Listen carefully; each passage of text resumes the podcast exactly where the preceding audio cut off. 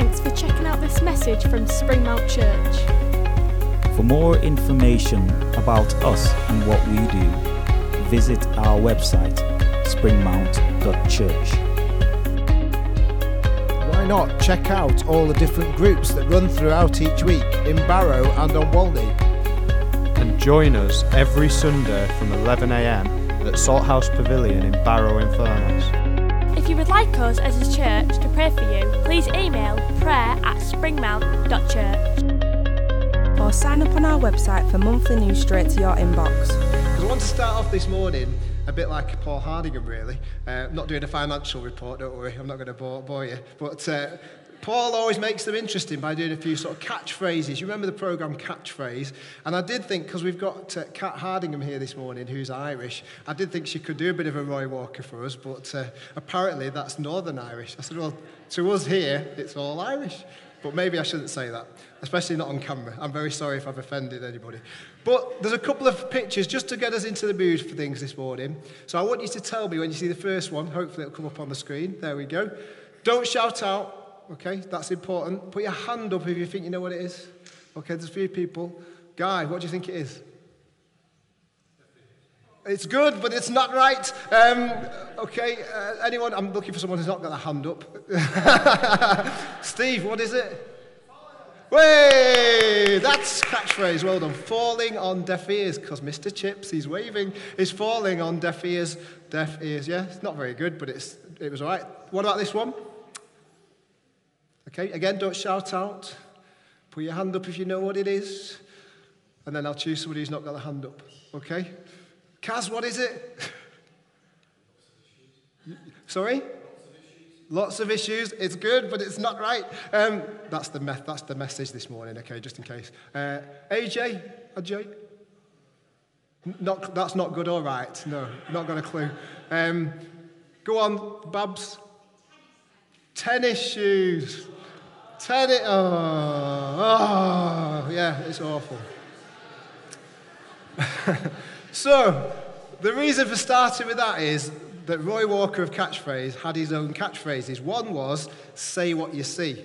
I'd ask Kat to shout it out, but obviously it's not Northern Irish. But uh, say what you see. I, I can't do it either, it's all right. Um, and the other one was, it's good, but it's not right. Even if it was rubbish, their guess, he would always say, it's good, but it's not right. Because the thing about success in catchphrase, it wasn't being good wasn't enough. Okay? Being good wasn't what it was all about. You had to be right to be successful. You had to be right to succeed. So being good in itself isn't enough. We need to be right. And today we've been looking at these names of God. Let's just have a recap. Anybody want to tell us the first one? Now, now you can shout out.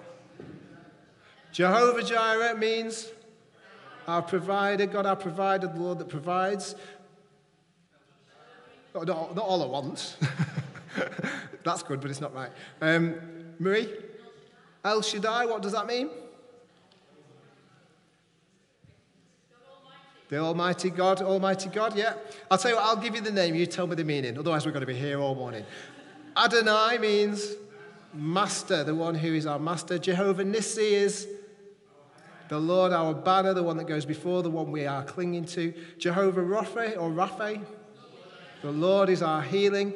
And Jehovah, last week we had Jehovah Mekadash, Mekadash, which Joel said sounded like some old ladies going to the bingo. But uh, Jehovah Mekadesh, I think it is, is the pronunciation. Mekadash, Lorraine, Mecca, Mecca bingo. Uh, okay. No, Mecca, never, never mind. I can see the confusion on people's faces. So today we hit number eight in our 12 name series. Next month we've got a couple of guest speakers coming. And last week, wasn't it good last week to hear people share? Yeah? And actually, yeah, yeah, give them another round of applause if you want to. Yeah. But do you know what was also really exciting last week is that the house groups, the connect groups, they shared as well. And actually, there was some amazing things going on. So if you're not in one, why not? Be in one because it's encouraging. I know people who've just started coming to church who have now joined who have said, This is brilliant. So get in a connect group. Jehovah Tsidkenu is today's name. Jehovah Tsidkenu, which means the Lord is our righteousness, the Lord who makes us right, if you like. So he's not just good, he's right. It's not good, but he's right. So we're going to look at quite a few passages of scripture this morning. So if you've got your Bible with you, you might need to flick around and turn to them. Otherwise, they will be on the screen. But Job chapter 25, verses 1 to 6. If you've never read the book of Job, it's, it's quite a difficult book.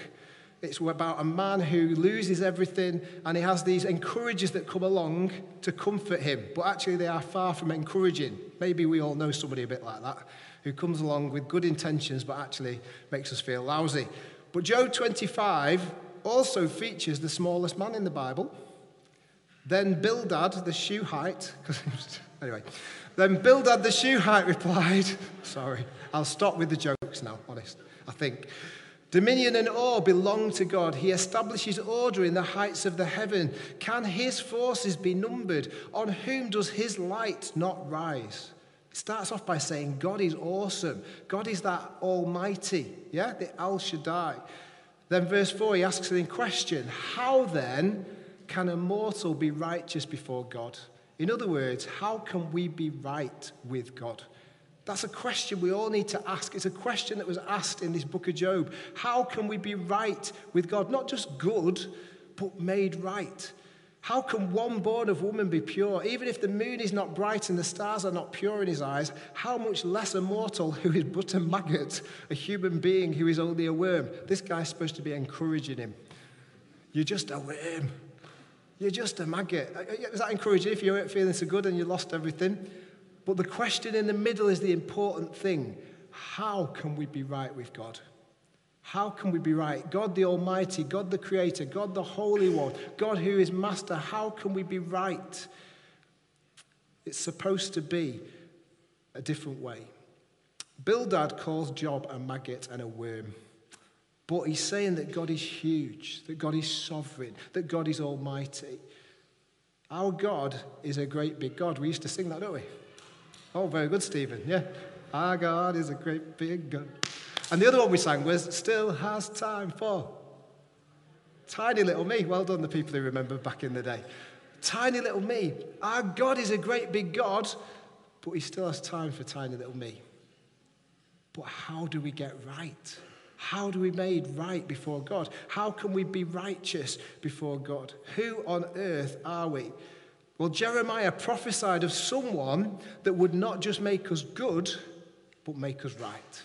Jeremiah chapter 23, verses 5 to 6 says this The days are coming, declares the Lord, when I will raise up for David a righteous branch a king who will reign wisely and do what is just and right in the land. In his days, Judah will be saved and Israel will live in safety.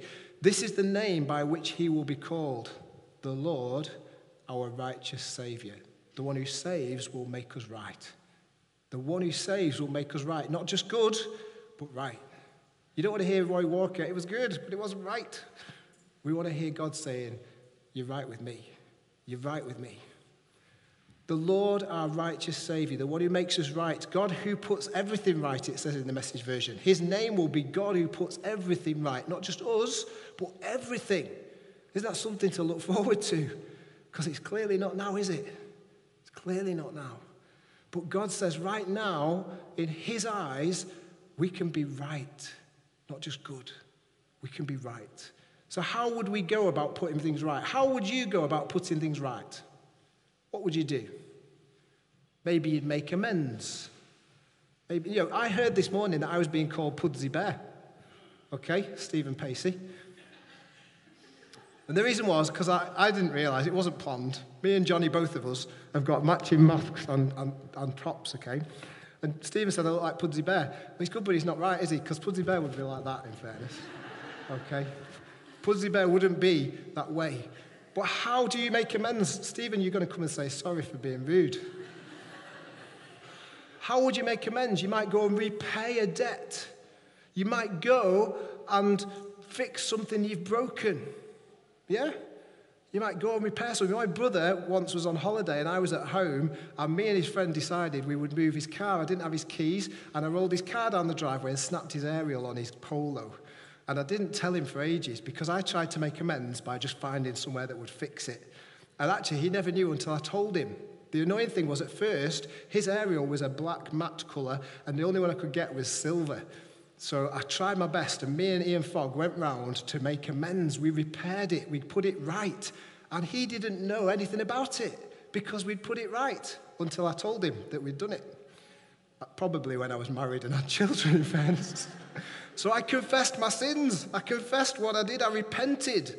Maybe it's a financial cost. Maybe it's to change our ways. Maybe that's how we make amends to change our ways, to change how we've done things or do things. Or maybe, Stephen, it's simply to say sorry and to prove it with our actions. It's no good. We've got a foster lad who's 15. He says sorry quite a lot. His mouth says it. But actually, we've got to prove it with our actions, haven't we? It's no good saying sorry, we've got to prove it. But there are two problems because these are all the ways we associate with getting right, isn't it? Yeah, would you agree? Those are all things we would do to put things right. But there's two problems with that. One, the Bible says that God alone is righteous, that only God is right. And our righteous acts are like filthy rags, literally menstrual cloths. That's nice to think about on Sunday morning. Our, even the best we can do is like filthy rags because it's not right. It, it might be good, but it's not right. Is that, am I getting any worse? I'm sorry, Kat. I apologize to your, well, it's not even your nation, it's the north, isn't it? The Bible says God alone is righteous. So doing all those things are good, but they're not right. Both of them together is brilliant, isn't it? Good and right. But we need, first of all, to be made right. Romans chapter 3, verses 21 to 24, in the New Living Translation says this But now, God has shown us a way to be made right with Him.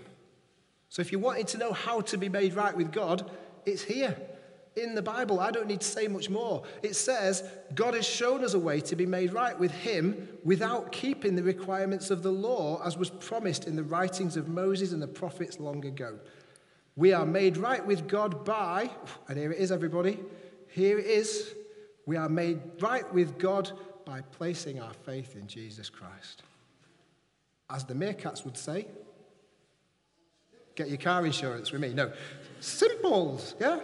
Let me say that again. If you're in any confusion as to what God wants, we are made right with God by placing our faith in Jesus Christ. Why? Because He's already made the amends. He's paid the debt. He's taken our apologies. He's taken our problems and our sin and our, our issues, and He's taken it not just on the cross, but He's beaten it in resurrection. The only way to be made right is by faith in Jesus Christ. And this is true for everyone who believes, no matter who we are. So none of you are worse than me or better than me. This is right for everybody. How exciting is that this morning? Let's stop and go home. How you get made right with God? Through Jesus. Through Jesus. And it's the same for everyone who does it.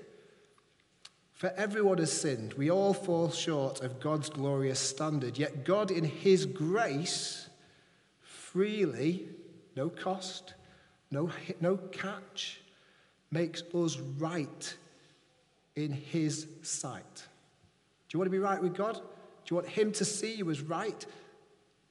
Yeah, I've got a little plaque at home. Somebody from the Pays team bought me, and it says, Gents to the left because women are always right. Okay? Now, I thought about this when I came into church, and I thought about the people who designed this building. And actually, when you come through the front door, somebody's got this on because gents are on the left and the ladies are on the right. However, when you go the other way, it changes. So I want to just point out nobody is always right all the time, other than God. And He sees us as right. Why? Because of faith in Jesus. Yeah? Simple. We complicate things, don't we? And actually, some of you in this room who are Christians will go away today thinking, I'm still not good enough, I'm still not good enough. God says, rubbish. I've made you right. Why? Because of Jesus. Nothing you can do or nothing you have done can change that if you've accepted Jesus Christ through faith. That's what it says there. Yeah? Yeah? Some of you are sitting there going, no, Johnny, there's got, got to be more to this. No, there isn't. Simple. Through faith. His grace freely makes us right in His sight. He did this. How did he do it? Through Jesus Christ when he freed us from the penalty for our sins. You're free. If you've come to him through faith, you're free. There's no penalty anymore. The, the enemy will whisper in your ear that those things you've done will still come back and bite you. They won't, because Jesus has made amends. He's paid the penalty, He's paid the price. It's good, but it's not right. Jesus says, You are good and you are right. You are good. Jesus has done it all. Faith in Him.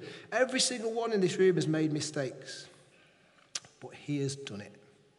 Yeah? He has done it. Do you know the prodigal son story is very familiar, isn't it?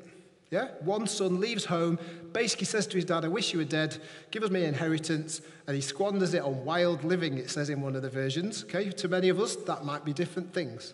You know, to some of you, wild living might be, you know, going at 73 miles an hour on the motorway. But to this man, wild living was prostitution, sex, drugs, rock and roll, probably sausage rolls, who knows?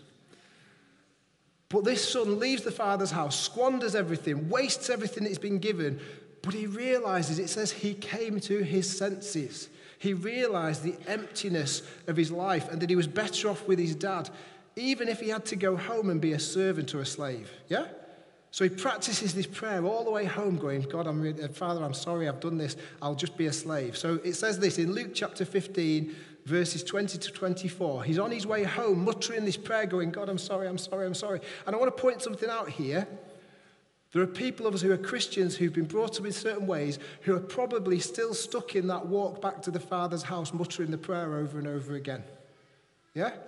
Feeling we're not good enough. Keep praying to God, saying, Oh, actually, God, you might not have dealt with that one I did in 1929. That's obviously not me, I'm not old enough. Some of us are stuck on that journey back to the Father's house when we should be at the party. Okay? We should be in the celebration because He has done it. He has done it. It goes on. Luke 15, verses 20 to 24. So the son returned home to his father, and while he was still a long way off, his father saw him coming. Filled with love and compassion, he ran to his son, embraced him, and kissed him. His son said to him, Father, this is the prayer he's been practicing. Maybe you're still doing this prayer. Father, I have sinned against both heaven and you, and I am no longer worthy of being called your son. Maybe that's us. I'm not worthy. I'm not worthy. I'm not good enough. If I said to you, raise your hands if you've ever thought this week that you're not good enough, I bet at least 50% of us would put our hands up. You don't have to. I could put my hand up. Because the enemy works by telling you a lie. God says you are worthy. This son is stuck in a lie. He's saying, Father, I've sinned against heaven and you, and I'm no longer worthy of being called your son. What does the father do? Quick, says to the servants, bring the finest robe in the house and put it on him. Get a ring for his finger and sandals for his feet, and kill the calf we've been fattening. We must celebrate with a feast, for this son of mine was dead and has now returned to life. He was lost, but now he's found. So the party began. We're still stuck in the Father, I've sinned against heaven and against you, when actually there's a party we can be part of. Because you're not a servant or a slave or you're not an outsider, you're a son. And even if you're a woman this morning, you're a son. Let me explain why. He was given a robe. Now, often, I don't know if you've heard this story, probably many times, we often lump the three gifts together and just go, oh, that's nice, isn't it? He was, he was brought back into the party. But the significance to the three things. The robe was the best, and actually, it was probably the father's own robe. He was clothed with his dad's clothing. Who's our dad? God. You're clothed with the father's robe if you've accepted him. You've, he put it on you. He, was, he looked, and he, not only was he made right, he looked right because he had his dad's robe on. Yeah? Second thing was the ring. He was given the ring. What was the ring? Well, the ring was how they used to sign the papers to seal the deal. It was the authority of the dad. The ring gave him authority. His instructions were important. His word was important. So he looked right, he was made right, and he sounded right. Because God had given him those things, God had given him authority. And the third thing, and I think this is really important, I didn't know this, and actually, the third thing, I think some of us are walking around barefoot. We've got the robe, we've said, Yes, I know I'm my father's, I know God is my dad. Yes, I know I've got his authority, I know his word is true. But what were the sandals symbolic of? Well, only fathers and sons were allowed to wear sandals. The servants weren't. The slaves weren't. Only the dad and his sons were allowed to wear the shoes. I think that's amazing. Because everywhere he went, not only is he recognized and seen as right and given the authority of righteousness, he was walking on it, he was standing in it, and he was putting on the shoes of the Father. He was recognized not as a slave, but as free. Do you want freedom? Put the shoes on.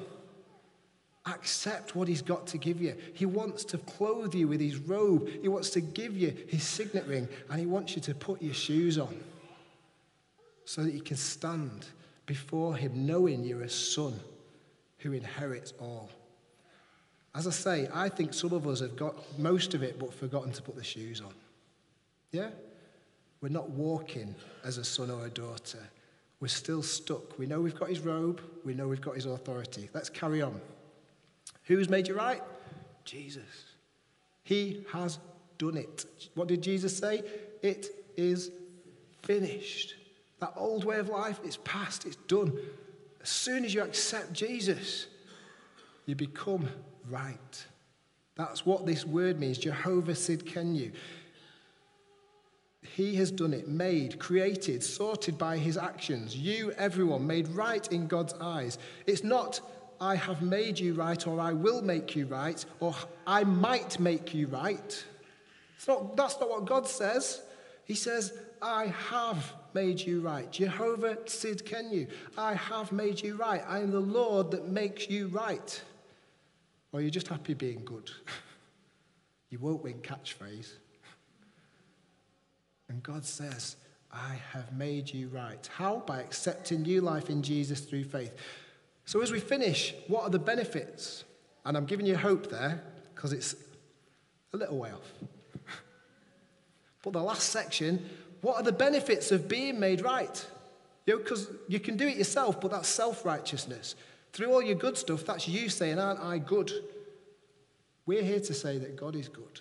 We're here to show that God is good. And we're here to reflect his glory. Isaiah chapter 32, verses 16 to 18 says this The Lord's justice will dwell in the desert, his righteousness will live in the fertile field. In other words, God's present in both those seasons. Whether you're in a desert or in a place of fruitfulness, God is there.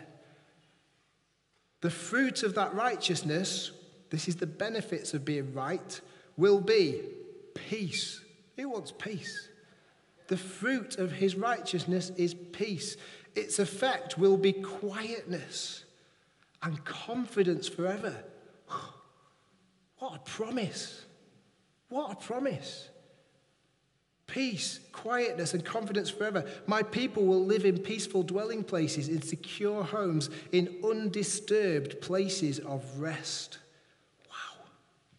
How do we get it? By being made right, instead of just trying to be good, instead of striving. Do you know, God is not impressed with our performance. And I don't mean the worship band. Okay? Some of us sometimes are a bit, who's a bit of a perfectionist? Okay? Yeah? Some of us want it to be perfect, but only God is perfect.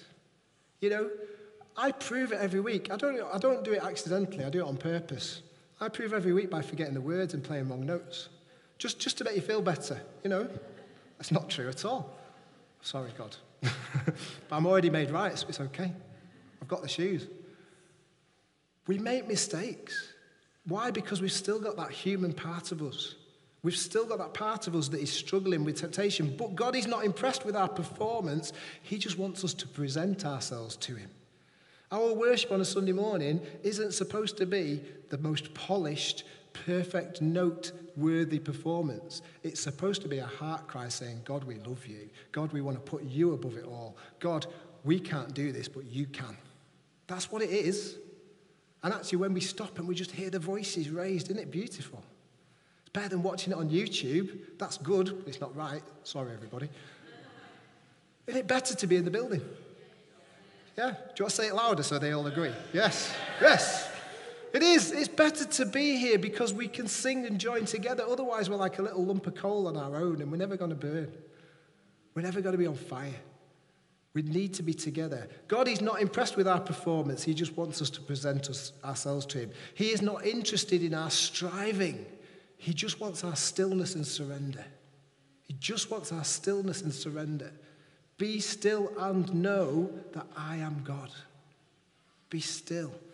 Do you know, we don't need to be anxious because it rests on Him for us to be right and not us. We don't need to be worried about that salvation because it's all on Him. It's all been laid on Him. Your past, your present, your future is all on Him. I love it when everyone gets really excited. Marie, you're. I'm going to just look at you, Marie. Thanks. Okay. Our efforts are good, but they're not right. What is it, Kat? But they're not right. Is that right? Am, am I close? Our intentions may be good, but they're not right. Maybe we struggle to see this fruit in our lives. Maybe the struggle not to see it is because it's all dependent on us instead of being dependent on Him. Because it's Him, Jehovah Tsidkenu, that makes us right. We don't need to strive. Now, I am going to finish now, honest. This week, I phoned my mum and dad, and my mum insists on being on video call because she wants to see me. I said, Go on YouTube, you can see me every Sunday. and I said to my mum, Wasn't there a song and all the oldies in the building now are going, oh, yes, I remember this song. I said, wasn't there a song that somebody used to sing at church back in the day called Jehovah Tsidkenu? Because I, I can't, it's a bizarre one to remember, isn't it? But I can remember this name, Jehovah Tsidkenu, and I'm like, why would I remember that? So my mum said, oh, yes, it was a song. And then she started to sing it to me. Well, that wasn't good, all right. Um, she even offered last night to record it so I could play it all to you, but I've saved you from that one, okay? Mum, I love you, and I'm sure I got my musical ability from you, but hey. But when I, when I asked her about it, there were two verses that sprang out. It says these these are the two verses. When free grace awoke me by light from on high, then legal fears shook me. I trembled to die. No refuge, no safety in self could I see. Jehovah Tsidkenu, my Saviour must be. It starts off by saying, Jehovah Tsidkenu meant nothing to me. And actually, when I came in this morning, if I said, if I said to you, Jehovah Tsidkenu, you'd be like, that means nothing to me. So it's true. But actually, Jehovah Tsidkenu, my Saviour, must be. And the next verse says, My terrors all vanished before the sweet name. My guilty fears banished. With boldness I came to drink at the fountain, life giving and free. Jehovah Tsidkenu is all things to me. It's the progress of someone being made right. Not just good, but right. That's the change we need to grasp, that it's all about Him. If you're not a Christian this morning, if you've never come to Jesus as your Savior, just accept His righteousness instead of trying to make it yourself. That's what it said in those verses, that it's all about accepting Him through faith. If you are a Christian today, it isn't about performance or striving or how good you can be or how good you aren't. It's recognizing that He has made you right. He has made you right. He has made you right. He has made you, I'm going to do this so we get to end. He has made you, I feel like Bruce Forsyth. Put on your provision the robe, the ring, and the sandals. Isaiah 61, verses 10 to 11 say this I delight greatly in the Lord. My soul rejoices in my God. Why? For he has clothed me with garments of salvation and arrayed me in a robe of his righteousness. As a bridegroom adorns his head like a priest, and as a bride adorns herself with her jewels. For as the soil makes the sprout come up in a garden causes seeds to grow, so the sovereign Lord, the Lord Almighty, causes righteousness and praise to spring up before nation. It's not about me and it's not about you. It's all about him. Jehovah Tsidkenu who makes you right. It's simple this morning. How can we be made right? The sovereign Lord, Adonai, El Shaddai, can make you not just good, but can make you right. Seen as a son, seen as not a slave, seen as someone with authority, because he is Jehovah Tsidkenu. Let's pray.